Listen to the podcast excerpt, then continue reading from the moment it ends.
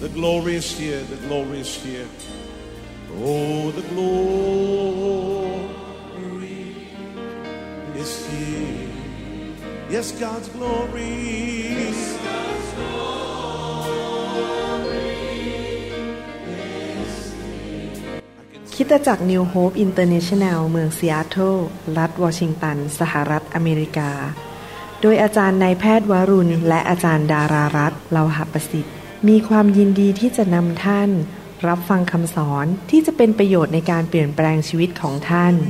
ด้วยความรัก ความเชื่อ ความหวัง และสันติสุขในองค์พระเยซูคริสต์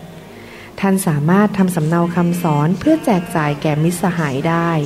หากมิได้เพื่อประโยชน์เชิงการค้า and say it's mine. And say it's mine. I take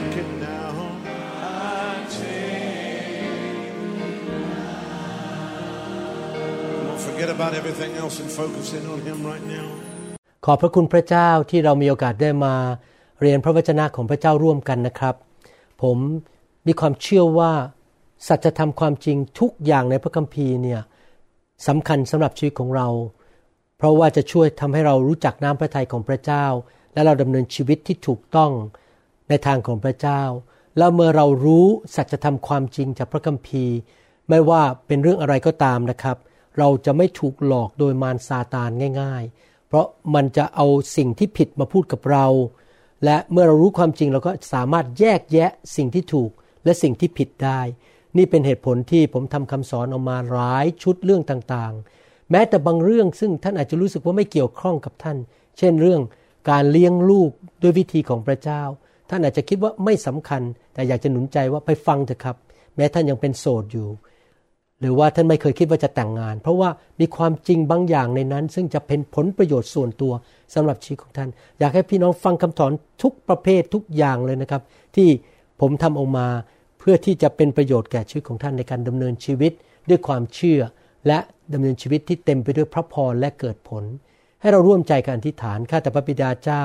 เราเชื่อว่าพระองค์จะทรงสอนเราในคำสอนนี้ ให้เรารู้จักหัวใจของพระองค์น้ำพระทัยของพระองค์ แผนการของพระองค์สำหรับพวกเราในโลกนี้ เราขอพระองค์เจ้าเป็นครู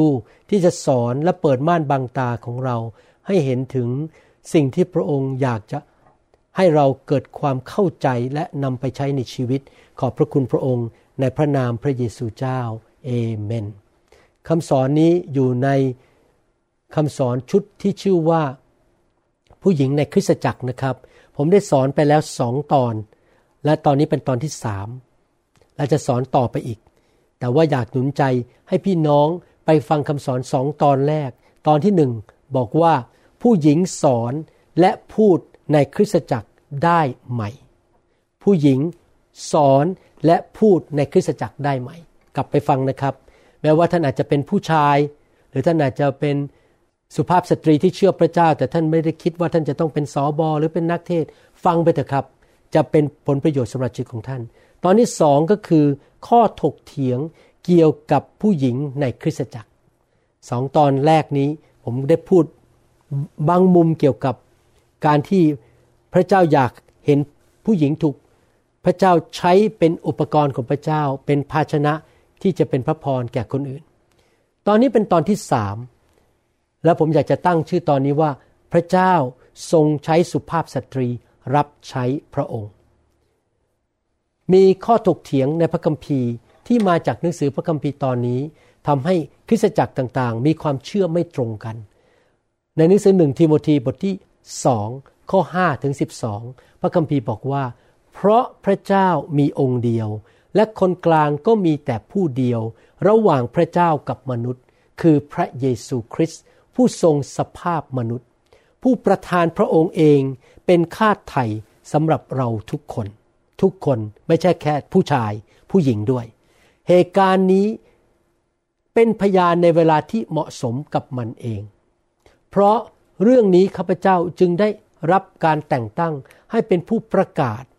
ก็คือเป็นนักเทศและเป็นอัครทูตข้าพเจ้าพูดความจริงและไม่ได้โกหกเลย เป็นอาจารย์ของพวกต่างชาติ ในเรื่องความเชื่อและความจริง อาจารย์เปาโลพูดถึงตัวเองว่าถูกเรียกให้เป็นครูสอน เพราะฉะนั้นข้าพเจ้าปรารถนาให้พวกผู้ชายยกมืออันบริสุทธิ์ขึ้นอธิษฐานใน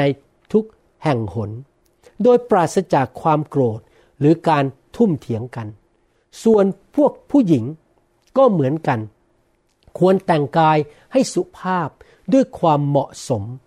และพอเหมาะพอควร ไม่ต้อง ถักผม หรือประดับกายด้วยทองคำไข่มุก หรือเสื้อผ้าราคาแพง พูดง่ายๆว่าแต่งตัวให้เหมาะสมและตามฐานะของตนเองนะครับ แต่ประดับด้วยการทำดี สมกับเป็นหญิงที่ประกาศตนว่านมัสการพระเจ้า ให้ผู้หญิงเรียนอย่างเงียบๆด้วยความนอบน้อมอย่างยิ่งข้าพเจ้าไม่ยอมให้ผู้หญิง สั่งสอนหรือควบคุมผู้ชาย แต่ให้เธออยู่เงียบๆข้อพระคัมภีร์ในตอนนี้นำมาสู่การขัดแย้งกันในศาสนศาสตร์ หลักข้อเชื่อของคริสเตียนในคริสตจักร หรือในนิกายต่างๆ ว่า ผู้หญิงนั้นจะทำอะไรได้ในคริสตจักรของพระเจ้า และหลายปีที่ผ่านมาคำสอนเรื่องนี้ที่ขัดแย้งกัน มีผลมากต่อการดำเนินชีวิตในคริสตจักร หรือคนของพระเจ้าในคริสตจักร ที่จริงแล้วเราต้องเข้าใจอย่างนี้นะครับว่าชีวิตมนุษย์นั้น เราอยู่ในสังคมที่เต็มไปด้วยประเพณี เต็มไปด้วยรูปแบบต่างๆ หรือวัฒนธรรม หรือการตีความหมายในพระคัมภีร์ที่ต่างๆกัน ประเพณีวัฒนธรรม และรูปแบบของสังคมมีผลต่อการตีความหมายในพระคัมภีร์อย่างมากมาย พอผมมาเป็นคริสเตียนใหม่ ๆ ในประเทศไทย และเริ่มไปคริสตจักรในหลายๆ ปีแรกๆนั้น พอผมเริ่มอ่านพระคัมภีร์ ผมก็เริ่มเห็นว่า โอ้ คริสตจักรในประเทศไทย หลายที่หลายนิกายหลายแห่งนั้นนำเอาวัฒนธรรมไทย หรือวัฒนธรรมของศาสนาเดิม เข้ามาใช้ในคริสตจักรโดยไม่รู้ตัว เพราะเคยชินแบบนั้น เพราะว่าคิดว่าเป็นเรื่องของคนไทยก็เลยมาประยุกต์ตีความหมายในพระคัมภีร์ ตามวัฒนธรรมของตัว หรือตามประเพณีของตนเอง และถูกใช้ในการตีความหมายในพระคัมภีร์อย่างมากมาย วัฒนธรรมและประเพณีมีผลต่อสังคม หรือกลุ่มคนในคริสตจักรมากมาย และทำให้เกิดการปฏิบัติต่างๆ ที่ไม่เหมือนกัน พี่น้องครับผมอยากจะหนุนใจว่าให้เรานั้นเรียนรู้ที่จะตีความหมายในพระคัมภีร์อย่างถูกต้อง ตามบริบทของพระวจนะจริง ๆ ก่อนที่ผมจะพูดรายละเอียดถึงหนึ่งทิโมธีบทที่สองข้อห้าถึงสิบสองนั้น ผมอยากจะอธิบายวิธีการตีความหมายในพระคัมภีร์ เพื่อจะได้ไม่เกิดความสับสน งงงวยว่าที่ตีความหมายในพระคัมภีร์นั้นถูกหรือผิด แน่นอน ประเพณีก็เปลี่ยนไปในทุกยุคทุกสมัย วัฒนธรรมก็เปลี่ยนไปในแต่ละประเทศ ในแต่ละกลุ่มคน ชาวเหนือก็อาจจะไม่เหมือนชาวใต้ และไม่เหมือนชาวตะวันออกเฉียงเหนือหรือที่อีสาน ประเพณีและวัฒนธรรมในแต่ละที่ก็ต่างๆกัน แต่ละประเทศก็ต่างกัน ประเพณีและวัฒนธรรมของชาวญี่ปุ่นก็ไม่เหมือนคนไทย ดังนั้นเมื่อถ้าเราใช้ประเพณีหรือวัฒนธรรม หรือการดำเนินชีวิต แบบที่เราเคยโตขึ้นมา มาตีความหมายในพระคัมภีร์ ก็ย่อมเกิดการตีความหมายที่ต่างกัน และเกิดการ ตกแยกกันระหว่างคริสตจักรและกลุ่มคริสเตียนในโลกนี้ เพราะเข้าใจพระคัมภีร์ไม่เหมือนกัน ผมอยากจะหนุนใจว่าเมื่อเราตีความหมายในพระคัมภีร์นั้น เราไม่ควรใช้ประเพณี วัฒนธรรม หรือความเห็นส่วนตัว มาเป็นพื้นฐานในการดูออกมาว่าพระคัมภีร์นั้นหมายความว่าอย่างไรหลักการเป็นยังไง ตีความหมายอย่างไร ตั้งศาสนาศาสตร์ หรือหลักข้อเชื่ออย่างไร เราต้องใช้พระคัมภีร์ ข้อพระคำของพระเจ้ามาตีความหมายของข้อพระคำอีกตอนหนึ่ง พระคัมภีร์ ข้อพระคัมภีร์ แต่ละข้อแต่ละบทจะมาตีความหมายของอีกข้อหนึ่งของอีกบทหนึ่ง ดังนั้นมีหลักการหรือกฎสี่ประการ ที่เราจะต้องพิจารณาในการตีความหมายพระคัมภีร์แต่ละข้อแต่ละตอนแต่ละบท ประการที่หนึ่งพระคัมภีร์แต่ละข้อนั้น ไม่ว่าจะยาวหรือสั้น ต้องถูกตีความหมายอยู่ในกรอบหรือขอบเขต ของข้อพระคัมภีร์ตอนนั้นที่ถูกบันทึกไว้สำหรับสถานการณ์และเหตุการณ์นั้นหนึ่งทิโมธีตอนนี้เป็นข้อพระคัมภีร์ที่เกี่ยวกับเหตุการณ์ที่เกิดขึ้นที่คริสตจักรเอเฟซัสที่ทิโมธีเป็นศิษยาภิบาลอยู่ที่นั่นเหตุการณ์เฉพาะเจาะจงในขอบเขตนั้น อย่าออกนอกขอบเขตสอง พระคัมภีร์แต่ละข้อต้องถูกตีความหมายภายในขอบเขต หรือในแวดวงในหนังสือเล่มนั้นที่ถูกบันทึกไว้ เช่น หนังสือพระคัมภีร์ตอนนี้ ข้อพระคัมภีร์ตอนนี้ ถูกบันทึกอยู่ในหนังสือหนึ่งทิโมธีไม่ได้อยู่ในหนังสือปฐมกาลเราต้องดูว่าหนังสือเล่มไหน และเหตุการณ์ที่เกิดขึ้นในสถานการณ์ตอนนั้นที่ถูกเขียนขึ้นมาเป็นสถานการณ์ สิ่งแวดล้อมเป็นอย่างไร ประการที่สามพระคัมภีร์แต่ละข้อถูกตีความหมายอยู่ในขอบเขต หรืออยู่ในพื้นที่จำกัดว่าอยู่ในหนังสือพระคัมภีร์เก่าหรือในหนังสือพระคัมภีร์ใหม่ เราต้องแยกกันว่าพระคัมภีร์ตอนนี้ถูกตีความหมายอยู่ในรูปแบบ หรือสถานการณ์ในพระคัมภีร์เก่า หรือในหนังสือพระคัมภีร์ใหม่ ประการที่สี่กฎประการที่สี่แต่ละข้อในพระคัมภีร์นั้น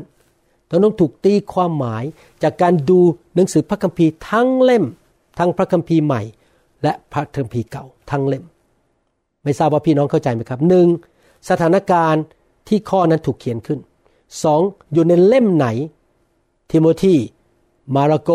ลูกาเล่มไหนสามอยู่ในบริบทของพระคัมภีร์เก่า หรือพระคัมภีร์ใหม่สี่เอาทั้งพระคัมภีร์ใหม่และพระคัมภีร์เก่ามารวมกันดูว่าตีความหมายอย่างไร นี่คือหลักการในการตีความหมายของพระวจนะของพระเจ้าหรือข้อพระคัมภีร์ เราไม่ควรจะบอกว่าฉันจะตีความหมายของพระคัมภีร์แต่ละข้อตามใจตัวเอง เราไม่มีอิสระภาพนะครับ ในการตีความหมายพระคัมภีร์ด้วยตามใจตัวเอง นอกบริบทที่พระเจ้าต้องการสอนเรา เราไม่ควรจะใช้แค่ประสบการณ์ ประเพณี วัฒนธรรม อคติ ความลำเอียง มาตีความหมายในพระคัมภีร์ ผมเคยตีความหมายพระคัมภีร์ผิดมาในอดีต ถูกสอนผิดมา ก็เชื่อคำสอนนั้น แต่ต่อมาพอไฟของพระเจ้ามาแตะผม พระเจ้านำให้ไปดูข้อพระคัมภีร์อีกตอนหนึ่งในหนังสือพระคัมภีร์ใหม่อ้าว มันไม่ตรงกัน ผมก็ต้องเปลี่ยนหลักข้อเชื่อและศาสนศาสตร์ตอนนั้น เพราะ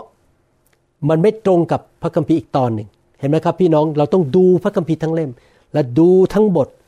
ดูทั้งเล่ม แล้วก็ดูทุกตอน เพื่อมาตีความหมายกันและกัน พระคัมภีร์จะมาตรวจสอบกันและกัน แต่ละข้อต้องไม่ขัดแย้งกันนะครับ เราไม่ควรจะตีความหมายพระวจนะของพระเจ้า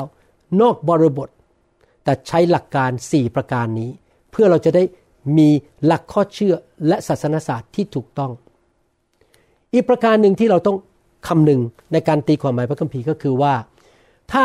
เราบอกว่าข้าพเจ้าค้นพบความจริงหรือสัจธรรมอันหนึ่ง ที่เป็นหลักข้อเชื่อในพระคัมภีร์ขึ้นมา แต่ปรากฏว่าหลักข้อเชื่อนั้น มันไม่ตรงกับหลักข้อเชื่ออันอื่น คือมันไปขัดแย้งกันไปทะเลาะกันกับหลักข้อเชื่ออีกอันหนึ่งหลักข้อเชื่ออันหนึ่งต้องผิดแล้วครับเพราะ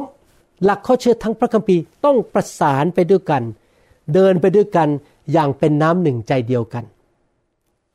ถ้ามีหลักข้อเชื่ออันหนึ่งไปขัดแย้งกับอีกอันหนึ่ง ก็แสดงว่าต้องมีหลักข้อเชื่อหนึ่งที่ผิด ทุกอย่างต้องไปด้วยกันหมดทั้งเล่ม พระคัมภีร์ทั้งเล่มไม่ขัดแย้งกัน ความจริงจะไปสนับสนุนกับความจริงอีกอันหนึ่งในพระคัมภีร์ โดยดูที่พระคัมภีร์ทั้งเล่มทำงานร่วมกันเป็นทีมทั้งเล่ม พี่น้องเข้าใจไหมครับ อีกประการหนึ่งที่จะต้องระวัง เพราะมีคนออกความเห็นอย่างนี้บอกว่า พระคัมภีร์ตอนนี้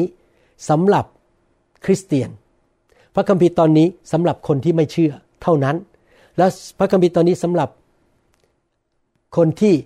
เป็นชาวนั้นชาวนี้เท่านั้น ผมเคยอ่านหนังสือเล่มหนึ่งเขาเขียนว่าพระคัมภีร์ตอนนี้ไม่ใช่สำหรับคนที่เชื่อพระเจ้าแล้ว เช่นเขาบอกว่าคนที่เชื่อพระเจ้าแล้วไม่ต้องกลับใจแล้ว แล้วไม่ต้องสารภาพบาปอ้าวอันนั้นสำหรับคนที่ไม่เชื่อเท่านั้นครั้งเดียวสารภาพบาปครั้งเดียวกลับใจครั้งเดียว นั่นตีความหมายพระคัมภีร์ผิด เพราะพระคัมภีร์ทั้งเล่ม ถูกเขียนให้ผู้เชื่อ และผู้ที่ไม่เชื่อ ทุกคนอ่านได้หมด และสำหรับทุกคนหมด มีอีกอย่างหนึ่งที่คนมักจะพูดบอกว่า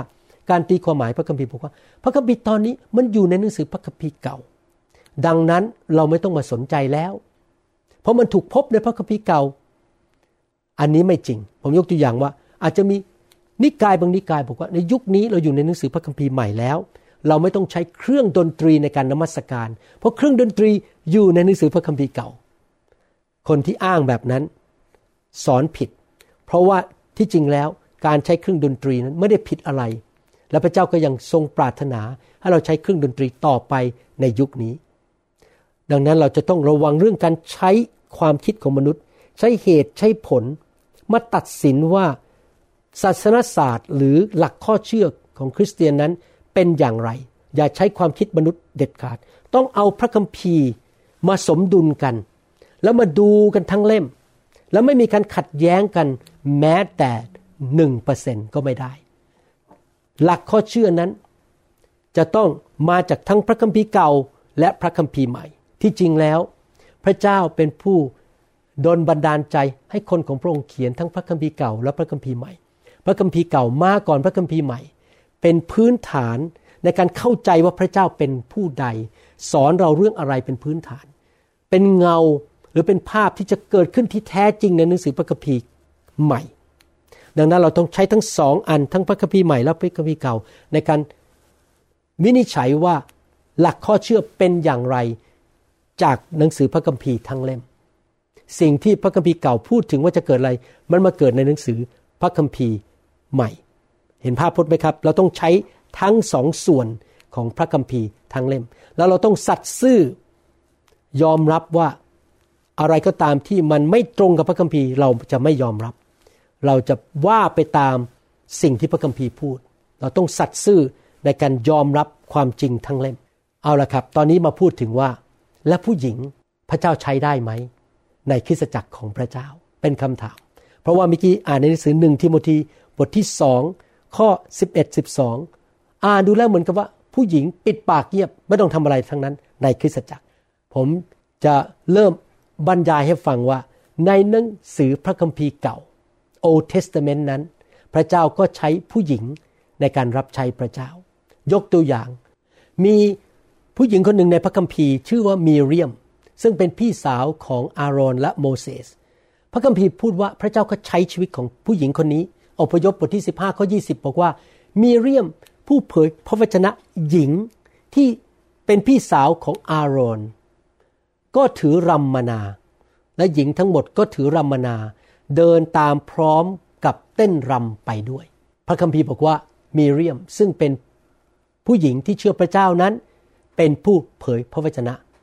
พระเจ้าพูดผ่านปากเธอได้ พระเจ้าใช้เธอในหนังสือพระคัมภีร์เก่า อีกคนหนึ่งก็คือเดบบราซึ่งเป็นทั้งผู้วินิจฉัย และเป็นผู้เผยพระวจนะหญิงในยุคนั้น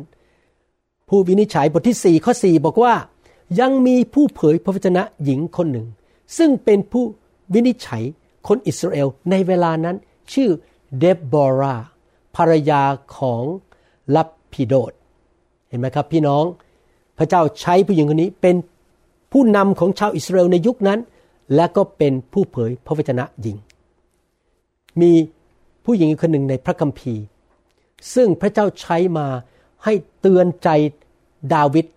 ดาวิดต่อมาเป็นกษัตริย์ของอิสราเอลดาวิดนั้นก็รับคำแนะนำและขอบคุณพระเจ้าสำหรับผู้หญิงคนนี้ที่ชื่อว่าอาบี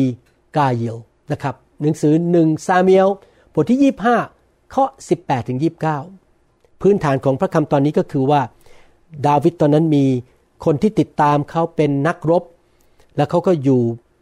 แต่บริเวณใกล้บ้านของอาบีกาเยลและสามีของเขาที่ชื่อว่านาบาล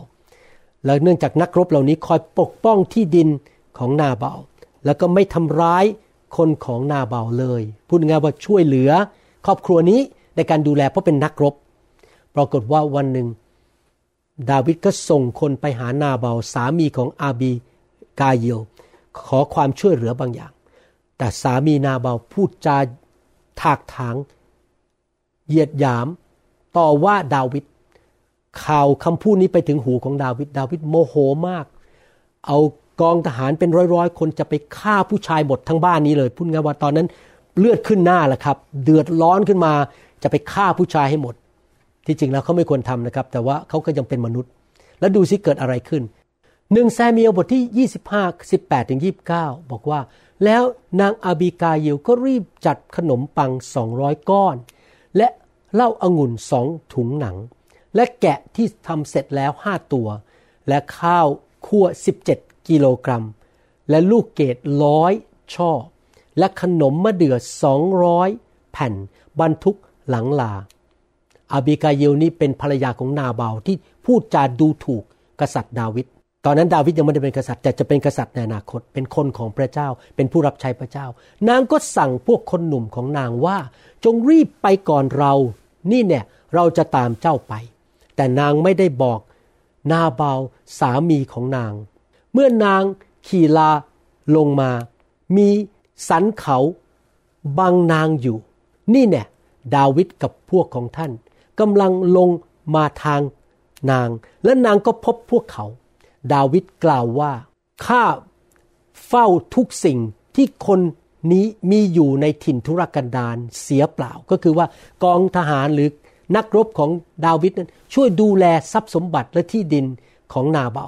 ข้าพเจ้าดูแลคนเหล่านี้อยู่ ไม่มีสิ่งใดของเขาขาดไปเลย และเขาตอบแทนความดีของข้าด้วยความชั่ว เช่นเดียวกับที่พระเจ้าจะทรงลงโทษพวกศัตรูของดาวิด และทรงเพิ่มโทษนั้นข้าจะไม่ปล่อยให้ชายสักคนในบรรดาที่เขามีก็คือบ้านหลังนั้น ผู้ชายในบ้านหลังนั้น เหลืออยู่ถึงพรุ่งนี้เช้า ดาวิดกะจะฆ่าผู้ชายทุกคนในบ้านนั้น ซึ่งผมไม่เห็นด้วย ผมคิดว่าเขาทำตามเนื้อหนังตอนนั้น เมื่อนางอาบีกาเยลเห็นดาวิดนางก็รีบลงจากหลังลา สุดตัวลงต่อหน้าดาวิดซบหน้าถึงดิน ดงความถ่อมใจ และนางสุดตัวลงที่เท้าของดาวิดพูดว่า เจ้านายของดิฉัน ความผิดนั้นก็คือความผิดของนาเบาสามีของเขา อยู่ที่ดิฉันแต่ผู้เดียว ขอให้สาวใช้ของท่านพูดให้ท่านฟัง และโปรดฟังถ้อยคำของสาวใช้ของท่าน ขอเจ้านายของดิฉัน โปรดอย่าได้เอาความกับนาเบา ชายร้ายกาจคนนี้เลย เพราะเขาเป็นอย่างชื่อของเขาคือนาบาว และความโง่เขาก็อยู่กับเขา ส่วนดิฉันสาวใช้ของท่าน นางอาบิกายเรียกดาวิดว่าเป็นเจ้านาย ไม่เห็นพวกคนหนุ่มของเจ้านายซึ่งท่านใช้ไป ดังนั้นเจ้านายของดิฉัน พระยาเวทรงพระชนอยู่แน่ฉันใด ท่านมีชีวิตอยู่แน่ฉันใด เพราะว่า พระยาเวทรงทำให้ท่านระงับเสียจากการความผิด ที่ทำให้โลหิตตก และจากการแก้แค้นด้วยมือของท่านเอง บัดนี้ขอให้พวกศัตรูของท่าน และพวกที่ปองร้ายต่อนนายเจ้า ของดิฉันเป็นอย่างนาเบา ของกำนันซึ่งสาวใช้ของท่านได้นำมาให้เจ้านายของดิฉัน ขอมอบแก่พวกคนหนุ่ม ผู้ติดตามตามเจ้านายของดิฉัน โปรดอภัยความผิดของสาวใช้ของท่านเถิด เพราะพระยาเวจะทรงทำให้เจ้านายของดิฉันก็คือดาวิดเป็นพงพันธ์ที่มั่นคงแน่ เพราะว่าเจ้านายของดิฉันคือดาวิดทำสงครามอยู่ฝ่ายพระยาเวและจะไม่พบความชั่วในตัวท่านตลอดชีวิตของท่าน พูดง่ายๆว่า ผู้หญิงคนนี้กำลังเตือน ดาวิดอย่าทำชั่วเลย อย่าไปฆ่าเขาปล่อยเรื่องนี้ไว้ในพระหัตถ์ของพระเจ้า อย่าแก้แค้นด้วยตัวเอง แม้มีคนลุกขึ้นไล่ตามท่าน และต้องการฆ่าท่าน ชีวิตของเจ้านายของดิฉัน จะผูกมัดอยู่กับความสัมพันธ์ระหว่างกลุ่มชีวิตและพระยาเวพระเจ้าของท่าน แต่ชีวิตศัตรูของท่านจะถูกเวียงออกไป ดังออกไปจากรังสลิง ข้อ 32-35 พูดต่อบอกว่า ดาวิดพูดกับนางอาบีกาเยลว่า สาธุการแด่พระยาเว พระเจ้าแห่งอิสราเอล ผู้ทรงใช้เจ้าให้มาพบเราในวันนี้ ขอให้ความฉลาดของเจ้ารับพระพร และขอให้ตัวเจ้ารับพระพร เพราะพระเจ้าได้ป้องกันเราในวันนี้ ให้พ้นจากการฆ่า และจากการแก้แค้นด้วยมือของเราเอง เพราะพระยาเวพระเจ้าแห่งอิสราเอล ผู้ทรงระงงับเราเสียจากการทำร้ายเจ้าทรงพระชนอยู่แน่ฉันใด ถ้าเจ้าไม่ได้รีบมาพบเรา ถึงรุ่งสางจะไม่มีเหลือแก่นาเบา แม้แต่ชายสักคน แล้วดาวิดก็รับบรรดา สิ่งที่นางทำมาจากมือของนาง และดาวิดพูดกับนางว่า จงกลับไปบ้านของเจ้าด้วยสวัสดิภาพเถิด ดูสิ เราได้ฟังเสียงของเจ้าแล้ว และเราก็รับคำขอร้องของเจ้า เห็นไหมครับพี่น้องพระเจ้าใช้สุภาพสตรีได้ไหมสามีของเธอทำผิดพลาด ดาวิดก็ใช้เนื้อหนังจะไปฆ่า แต่พระเจ้าก็ใช้นางอาบิกาเยลไปตักเตือน และรีบหนุนใจดาวิดว่าอย่าทำเลย ถ้าท่านอ่านต่อไปจะพบว่าตอนหลังพระเจ้าลงโทษนาเบาลและเขาก็ตายจริงๆ แล้วดาวิดก็รับนางอาบิกาเยลไปดูแล เห็นไหมครับพี่น้องพระเจ้าใช้สุภาพสตรีได้ไหม ได้ เป็นผู้เผยชนะ เป็นผู้วินิจฉัย เป็นผู้ที่มีคำพูดที่มาจากพระเจ้ามาเตือนใจผู้รับใช้ของพระเจ้า มีอีกคนหนึ่งในพระคัมภีร์ ซึ่งเป็นสุภาพสตรีที่เป็น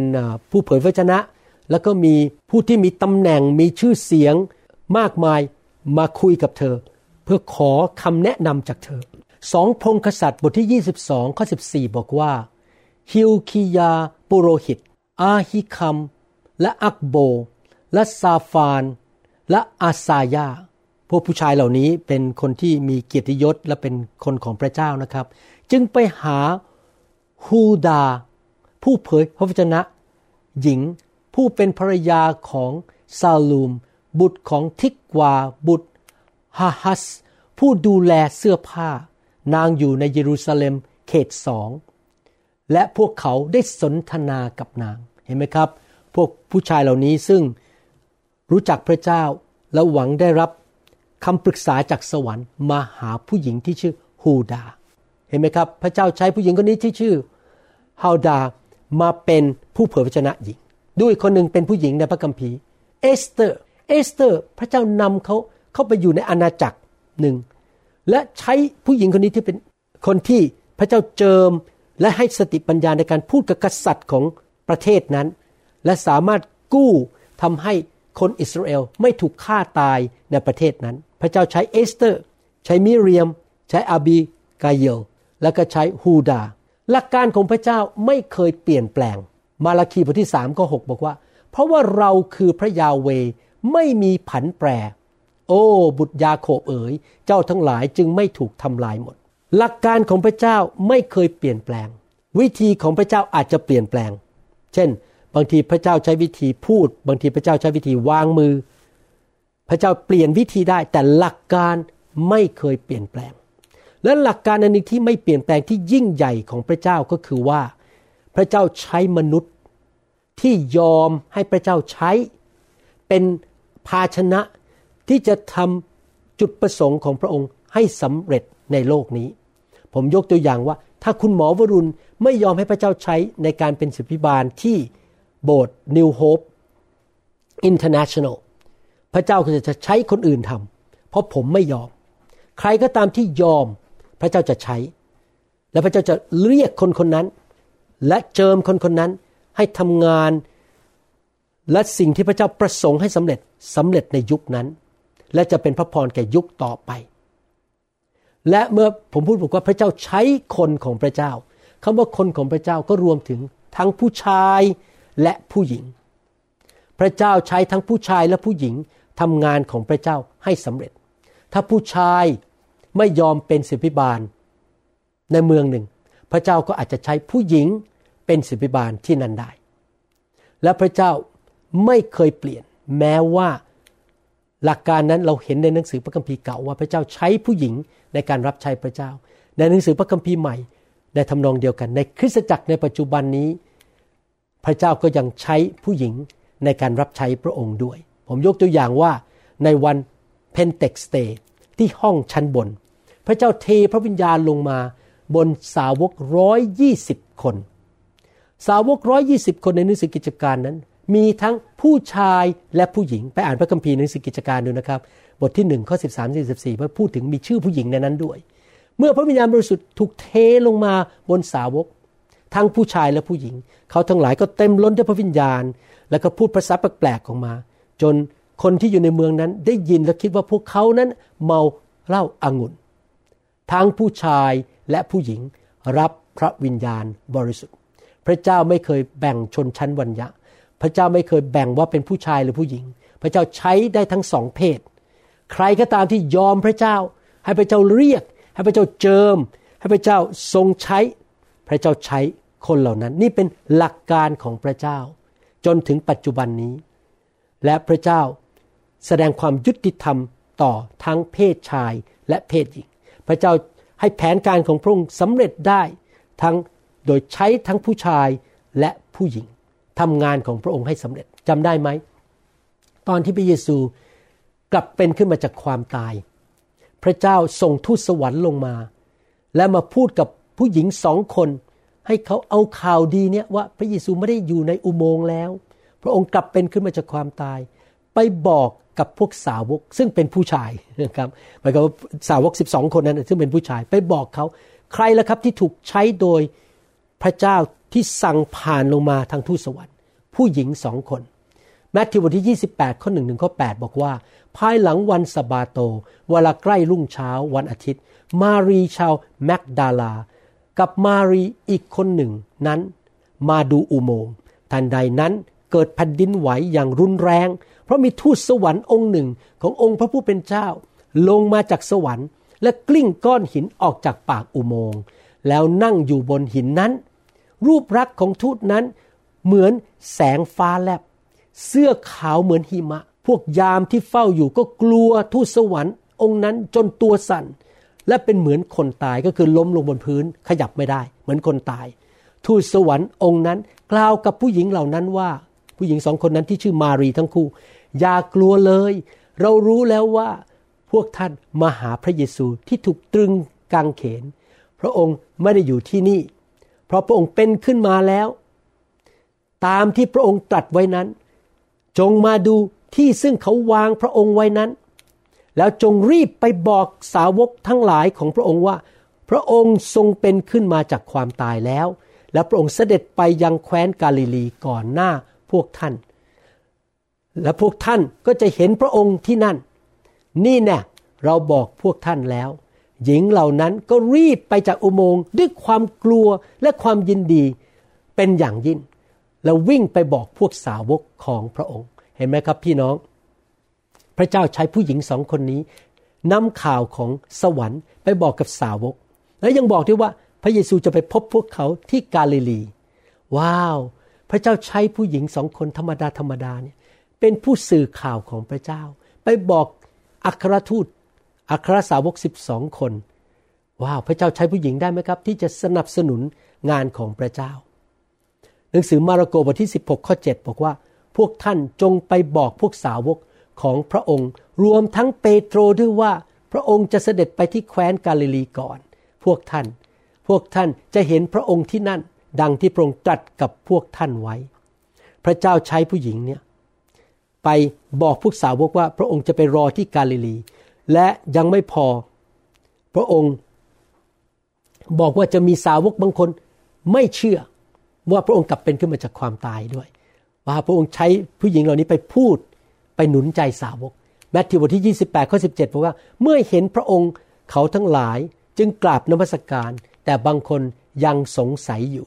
มาระโกบทที่ 16ข้อ14บอกว่าหลังจากนั้นพระองค์ทรงปรากฏกับสาวก 11 คน ขณะพวกเขากำลังนั่งรับประทานอาหารอยู่ พระองค์ทรงตำหนิพวกเขาในเรื่องความสงสัยและใจดื้อดึง เพราะว่าพวกเขาไม่เชื่อคนที่ได้เห็นพระองค์ เมื่อพระองค์ทรงเป็นขึ้นมาแล้ว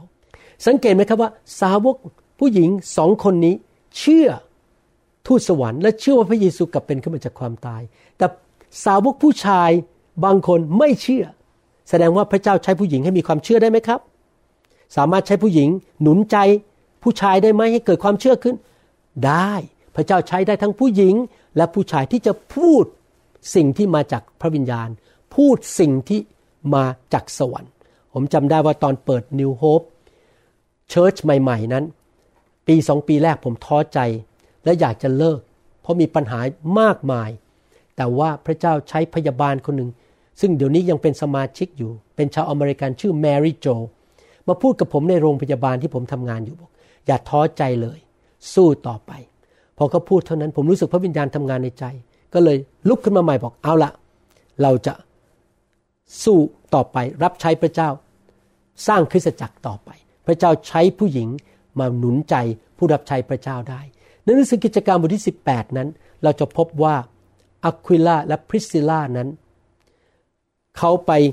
สอนและเป็นหนุนใจ ผู้รับใช้คนหนึ่งที่ชื่ออปอลโล ที่จริงอปอลโลนี้พูดเก่งมากนะครับ รู้พระคัมภีร์เยอะด้วย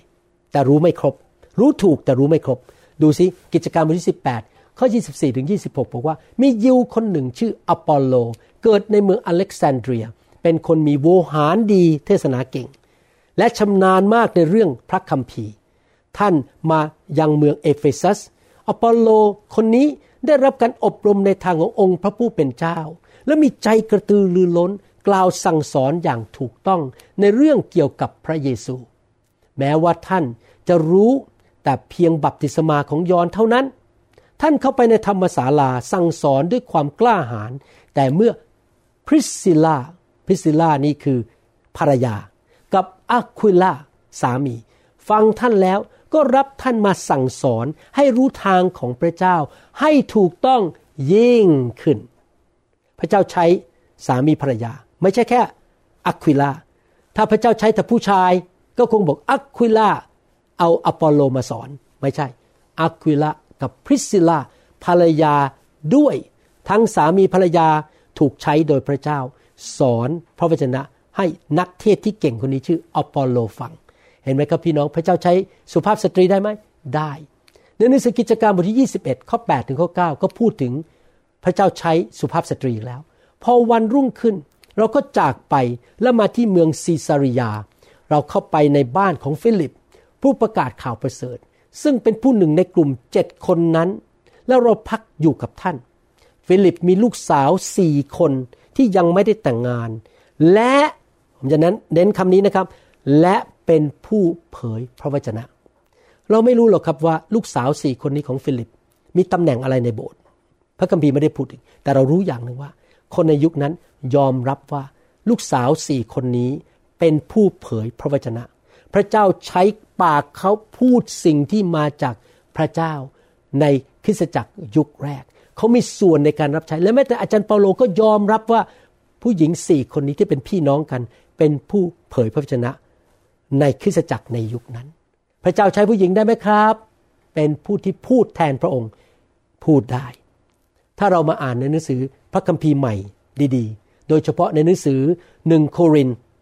อาจารย์เปาโลได้เขียนว่า โดยการทรงนำของพระวิญญาณ บอกว่า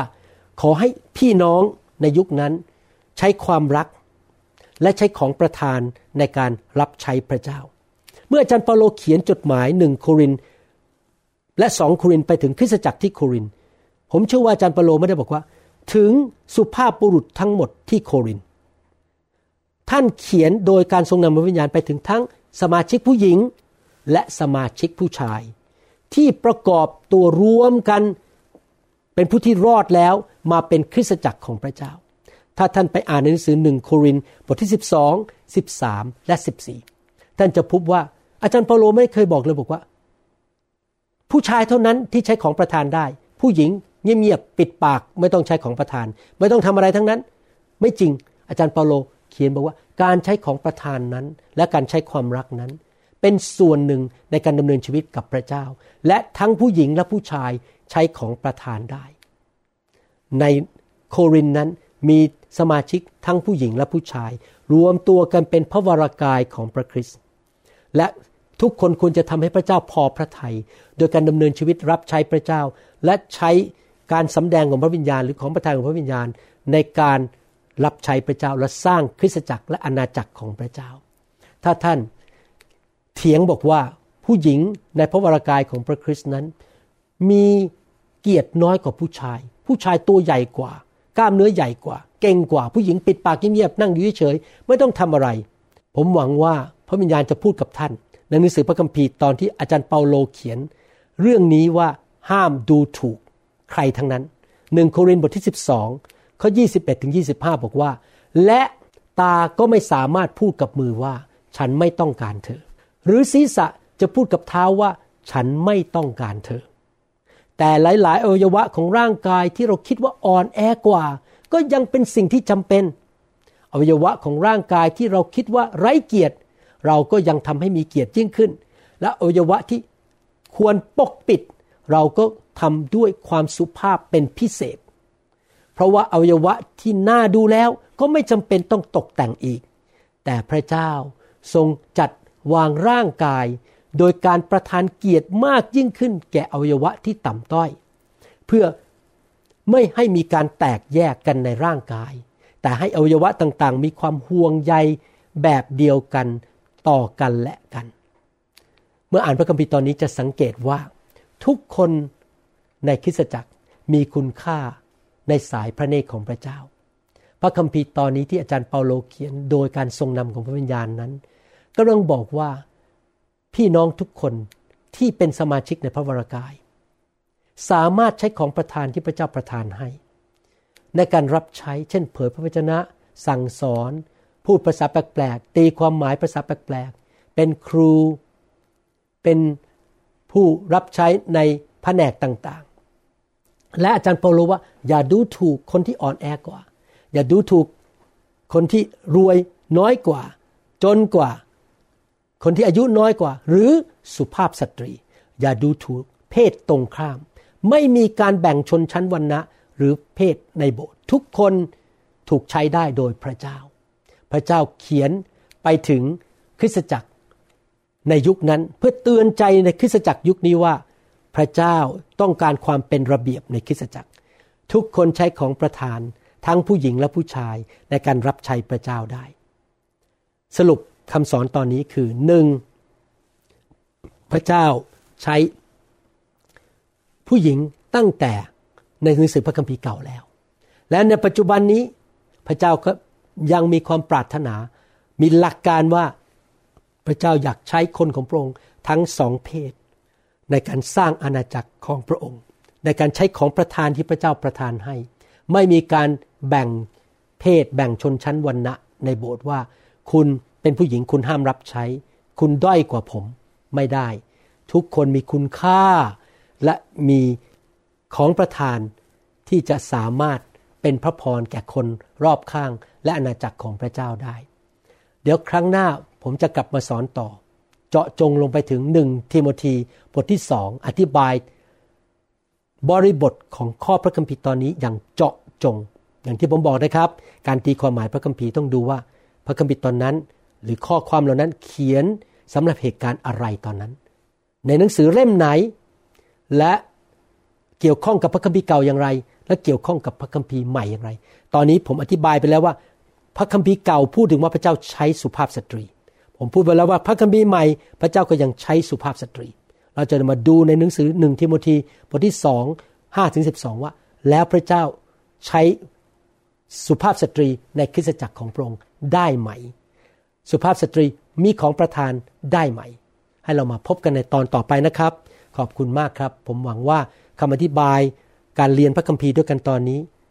เป็นประโยชน์กับพี่น้อง และทำให้ความคิด ทัศนคติโลกทัศน์ของพี่น้องเปลี่ยนไป ให้เราให้เกียรติกันและกันนะครับ ขอบคุณมากครับ ขอพระเจ้าอวยพรพี่น้อง และขอพระเจ้าเจิมพี่น้องทุกคน ไม่ว่าจะเป็นผู้ชายหรือผู้หญิงในคริสตจักร ให้มีพระคุณมากๆ มีการเจิมสูง และขอพระเจ้าใช้พี่น้องทุกคนเป็นพระพรนำคนมาเชื่อมากมาย สร้างอาณาจักรของพระเจ้าในยุคนี้ และนำการอัศจรรย์นำสวรรค์มาตั้งอยู่ใน เมืองของท่าน คริสตจักรของท่าน บ้านของท่าน ในที่ทำงานของท่านในโรงเรียนของท่าน ในพระนามพระเยซูเอเมนสรรเสริญพระเจ้า ขอบคุณครับ พระเจ้าอวยพรครับ แล้วพบกันในคำสอนตอนอื่น ๆนะครับ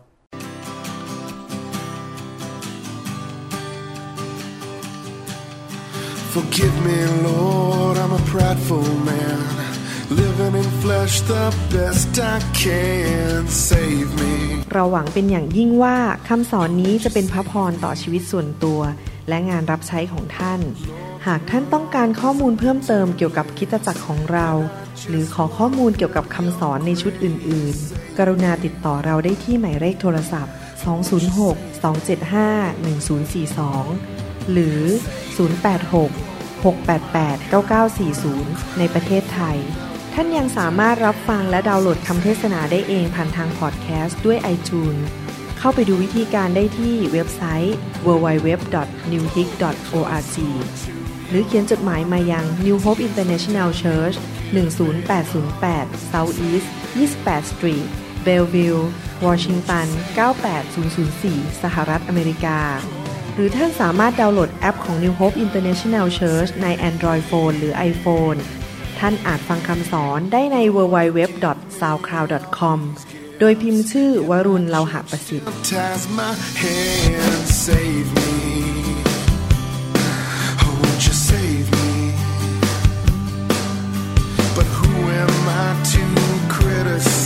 I've been a sinner my entire life.